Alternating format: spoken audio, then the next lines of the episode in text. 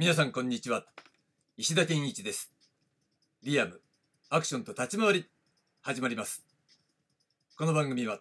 月曜から金曜までアクションのオリジナルを取り戻そうをテーマにアクションや立ち回りについてアクション理論研究者の石田が最先端の研究成果をお届けしています。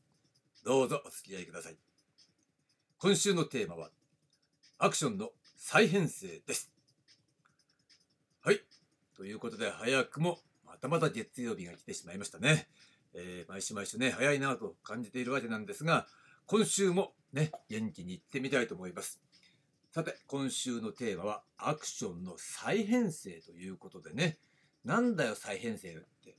いう話なんですがまあ再三言っているようにねずっとずっとまとめまとめで、えー、来ているわけですよね。でなんでまとめまとめなのっていうね疑問お持ちかもしれないんですがこれはとても重要何かっていうとですね、えー、このねリアムアクションと立ち回りの中でね説明冒頭で最先端の研究成果をお届けしていますとね歌ってるじゃないですか。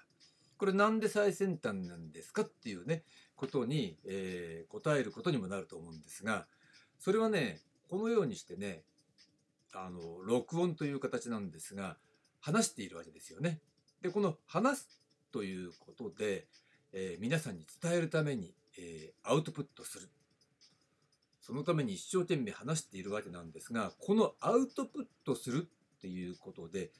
思考がより深まるんですよ。だから、えー、まあ、極端なことを言えばこの話している最中にねこれ録音している最中にすで、えー、にもう思考が深まってってしまうということでまあ当然ねこれ録音する時に、えー、そのね、えー、毎日の話す内容っていうのをちょっと箇条書きにねこういうことを話そうっていうのは、えー、パソコンで打ち込んで、えそれを見ながらね話してはいるんですが必ずしもそこに書いてあることだけを話しているわけじゃないのね。やっぱりそれは、え思考が広がっていったり深まっていったりするからどうしても、えそこにあることだけをね要するにシナリオを読めばいいという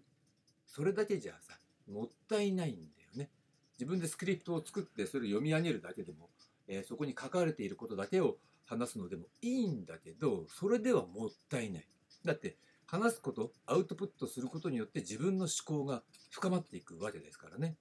だからその機会を、えー、喪失するようなことっていうのは全くもってもったいないわけです。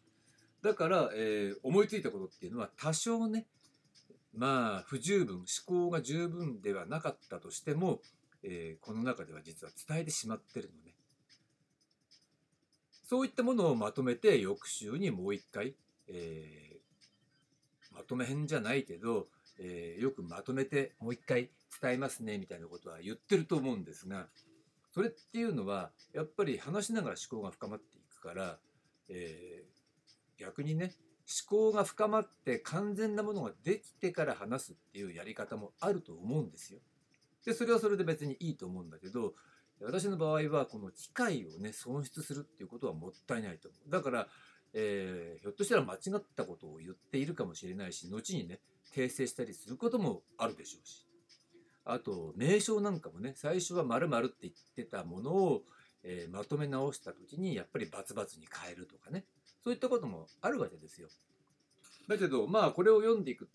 読んでいくっていうか聞いている人がね仮に時系列順に聞いたとしたらまあそういう思考の変遷がねたどれるっていう意味においてもまあそれなりに価値があるんじゃないかなというふうに私は考えています。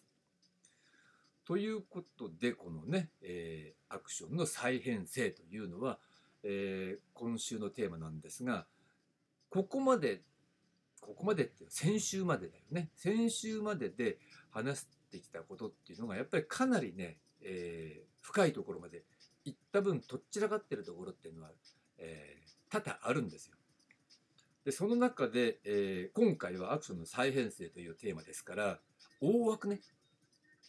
えー、枠の大きいところから順に、え、まあ階層で言えば上の方の階層から順番に、え、ちょっと整理してえー、もう一回まとめ直してお伝えしようかと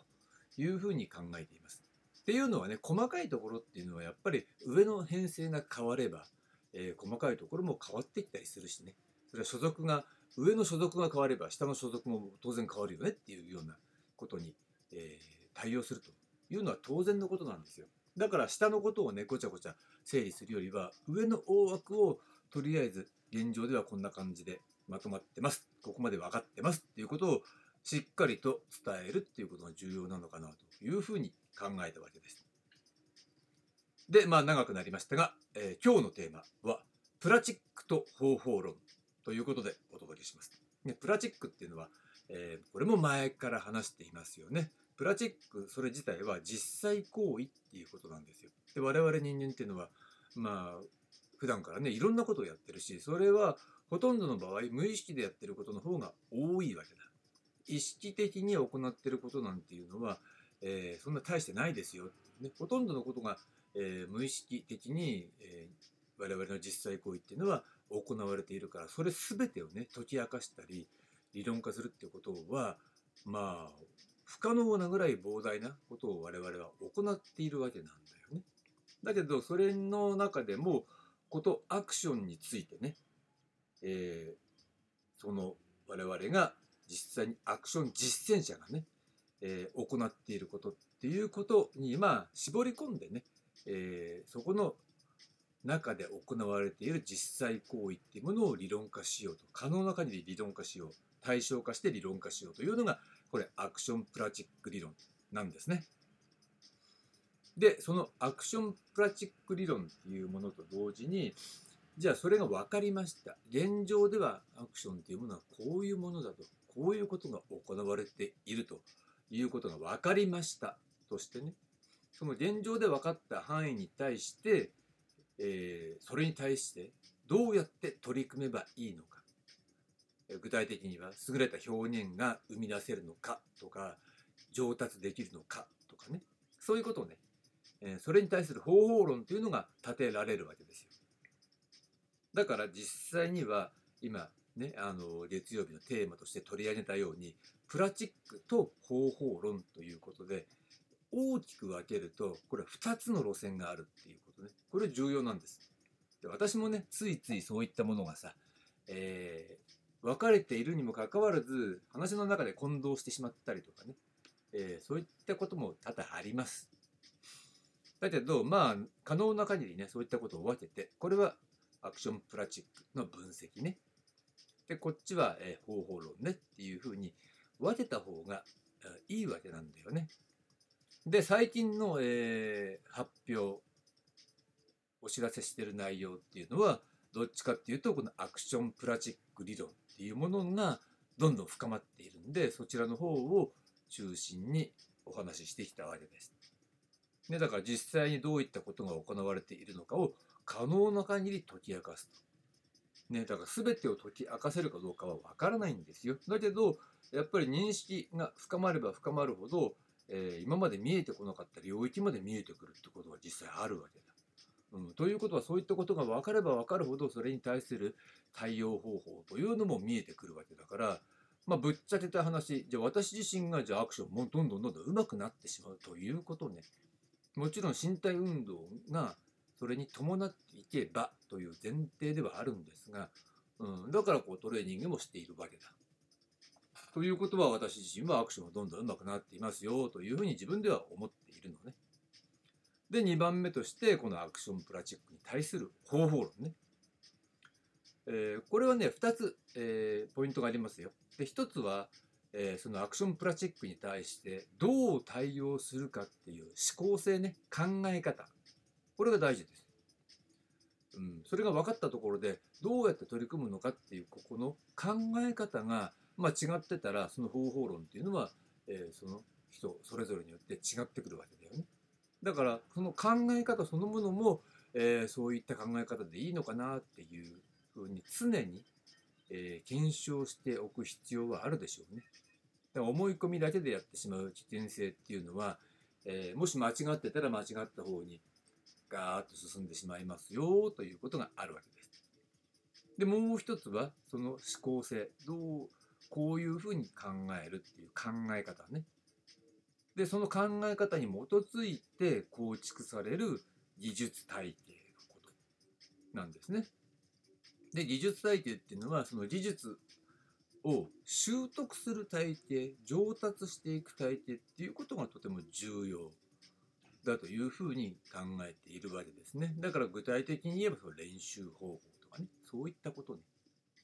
もちろんその表現を生み出していくっていうことに対する考え方技術体系も重要ですよ。だけど基本的にはまずパフォーマンスを高めるっていうことが重要なんでそちらを優先していくべきだろうというふうに私は考えております。ということで、まあ、今回はアクションプラスチック理論の大枠をまとめておくということで、えー、今週のテーマアクションの再編成ということでお届けします。ここまでが、えー、今日のテーマプラスチックと方法論の話でした。で、明日火曜日なんですが、明日は二大概念というテーマでお話ししてみたいと思います。はい、ありがとうございました。